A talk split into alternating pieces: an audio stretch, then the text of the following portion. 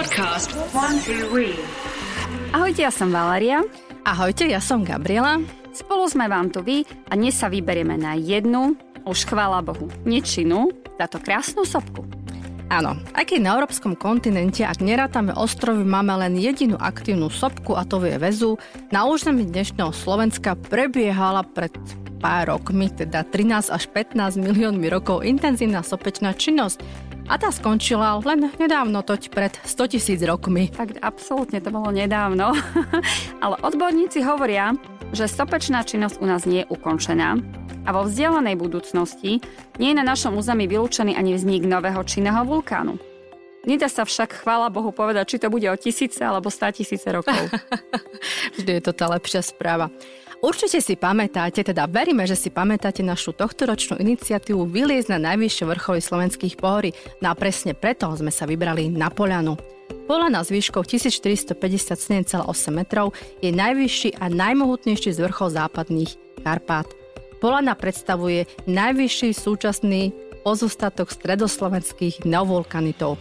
Usudzuje sa však, že najvyšším bol vtedy v tých dávnych časoch šťavnický stratovulkán, ktorý mohol dosahovať výšku až 4 km.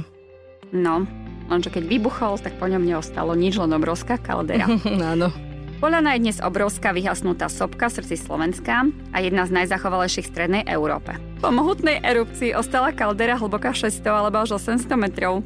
Nevieme to úplne presne, našli sme rozdielne informácie a o priemere 6 kilometrov.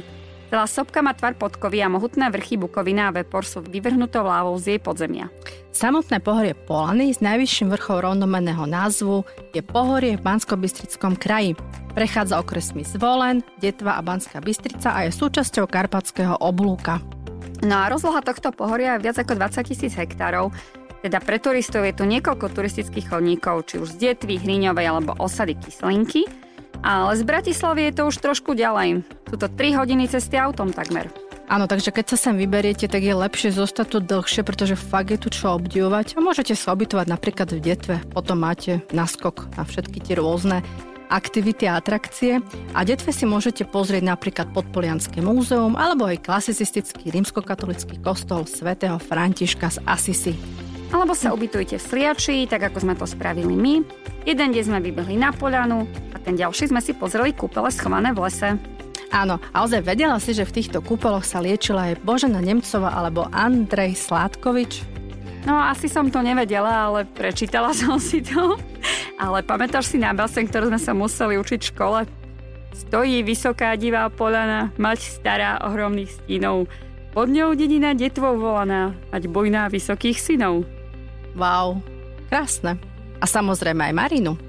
A čo je mladosť 25 rokov, rúžových tvári, hľadiara, či údov sila, či strmosť krokov, toto sa všetko zostara. Mladosť je túžba živá po kráse. Fúha, a tak ďalej. Aj, a tak ide ďalej. Ti to, ide ti to super. Áno. No ale aby si vedela, tieto bastie vznikli práve v Sliači.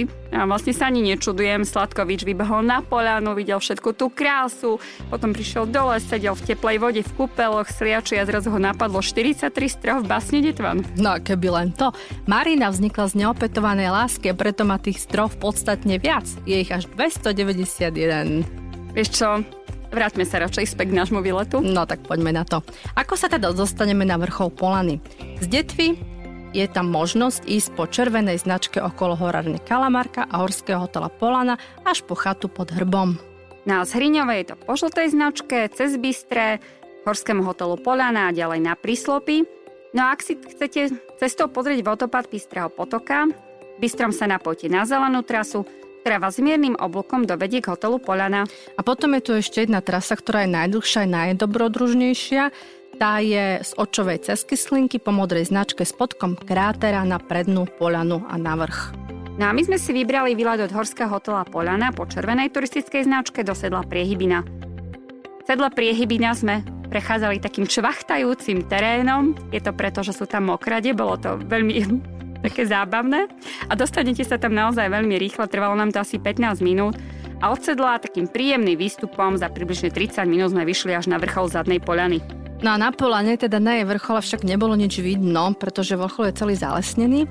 Vybrali sme sa preto trošku nižšie po červenej značke, asi tak 15 minút až k rástestníku a odtiaľ, sa vyberiete vľavo, dostanete sa na jednu krásnu výhliadku. Áno. Odtiaľ len 100 metrov k vyhliadke zbojnícky tanec. Pred vami sa otvorí výhľad na komplet celú kalderu a v diálke je vidieť nízke Tatry. A keď sa vyberete vpravo, čaká vás tiež vyhliadka, tá sa volá Katruška. A k tomuto miestu sa viaže legenda. Hovorí o tom, že na nie je jedno také miesto. Bralo a pod ním priepasť. A do toho brala, ako by niekto povytínal znaky. Sú to litery, teda písmena. No len sa pozrite. Katruška. No ako to teda bolo? Janošik sa za každým pri svojich zbojoch vždy zastavil v Ľubietovej. Tam totiž to žila krásna dcera bohatého meštianského majstra. A všetci v dedine ju chceli, ale ona chcela len Janošika. No, kto by nechcel Janošika? Dozvedela sa to ale jej maminka a prezradila to otcovi a ten ju chcel vlastnoručne potrestať. Maminka však prišla s plánom diabolským, že vtáčika môžeme zlapať a tak môžeme získať aj slávu, aj dukaty. Ale nie v cerinej izbe. Nie v cerinej izbe sa to nepatrí. Dohodli sa teda s Katruškou, že keď za ňou Jurko príde, vymyslia na neho pasu. Katruška súhlasila a keď Jurko od nej odchádzal, dala mu deravé vrece s obrokom. Ako Janošik šiel, tak označoval svoju cestu. A tak šiel, šiel a rodičia sa vyberali za ním, ale on prišiel na to, že je to zrada a tak poslal chlapcov z družiny, aby Katrušku zajali a odsúdili. No a tí ju odsúdili na smrť. Zhodili ju do priepasti, do ktorej padala s obrovským výkrikom. No a tam, kde našla smrť, vykresal Janošik 8 písmen Katruška a povráva sa, že jej výkrik na výročie smrti na turičnú nedelu v podvečer zaznie znie celou polanou. No a my keď sme sa pokochali týmito krásnymi výhľadmi, vybrali sme sa späť k chate Polana, pretože pred nami bola ešte cesta k vodopádu Bystre, alebo Bystruo, ako ho volajú miestni. Na k vodopádu sa môžete vybrať priamo od hotela po zelenej turistickej značke, bude vám to trvať asi 45 minút, alebo sa môžete priblížiť. Autom zastanete pri krásnej lúke a odtiaľ ste pri vodopáde asi za 20 minút. No a presne to sme spravili aj my. Pokojne sme si kráčali dole kopcom to samozrejme znamenalo, že naspäť pôjdeme presne opačne, vtedy nám to až tak nevadilo, ale najhorší bol úsek tesne pred vodopádom. Áno, bola to fakt paráda. Keď som zbadala tie kolme rebriky, až mi prišlo zle. No, veru, bolo to trošku šmykľavé, ale čo sme mali robiť? Ten vodopád sme proste chceli vidieť. Áno, kto by nechcel vidieť vodopád, ktorý sa píši svojou výškou 23 metrov a patrí medzi najvyššie a najmohutnejšie vodopady na Slovensku. No a vznikol približne pred 13,5 miliónmi rokov s tuhnutím lávy. A z nej sa vytvoril čier, vytvorili čierne andezitové bloky, tie pripomínajú veľké kvádre a po nich steká burácajúci prameň vodopádu. Prechod okolo vodopadu umožňujú spomenané rebríky a lano, preto je potrebné zachovať nie paniku, pretože aj to sme videli, ale opatrnosť a dostať sa k nemu dá inými chodničkami. Krásna a poučná je trasa, ktorá vedie z Hriňovej, je súčasťou naučného chodníka, ktorý je dlhý 3 km. No ak sa sem vyberiete a budete mať chuť, náladu, čas, môžete si v okolí pozrieť ešte napríklad Dobrovský prales. Už si o ňom počula? Áno, počula. Ty si o ňom počula, no teda. Je jedným z najstarších chránených území na Slovensku. Nachádza sa v nadmorskej výške 700 až 1000 metrov a jeho rozloha je okolo 100 hektárov. A dôvodom ochrany je zachovanie zvyškov pôvodných lesov, kde sa tu vyvíjali tisíc ročia. No a v Dobrodskom pralese prebieha vývoj vo všetkých štádiách. Dorastanie, optimum a rozpad a fázach obnova a dožívania vytvárajú tak spolu charakteristický vzhľad pralesa. Vývojový cyklus lesa trvá 400 rokov a toto som fakt nevedela. Dobrodský prales je teda pre verejnosť úplne uzatvorený. Návštevníci si môžu prales pozrieť len s odborným sprievodcom. Táto prehliadka trvá približne 2 hodiny a vedie po chodníku po hranici pralesa. No ak sa vyberiete sem s bicyklom, tak tiež urobíte veľmi dobre, pretože v oblasti Podpolania je 320 km značených cyklotrás.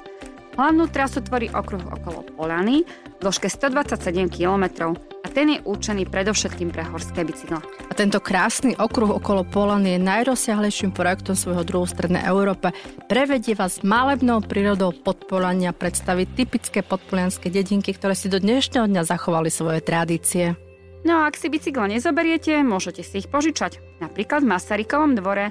Tam sa môžete aj ubytovať alebo si zjazdiť na koni. Masarykov dvor sa nachádza v obci Vigľaš, kde hneď na skok je aj Vigľašský zámok. Nudiť sa, ti t- sa tu teda nebudete. No dobré, ale o tom si povieme opäť dňa budúce. Jasné, platí. Takže dúfame, že sa vám výlet s nami páčil a že nás budete sledovať aj na budúce. aj na našich sociálnych sieťach a na našej stránke, prípadne nám pošlete zaujímavý tip na výlet na našu e-mailovú adresu slovakia.eu a budeme sa tešiť na budúce. Zostaňte s nami a tešíme sa na budúce. Ahojte. Ahojte.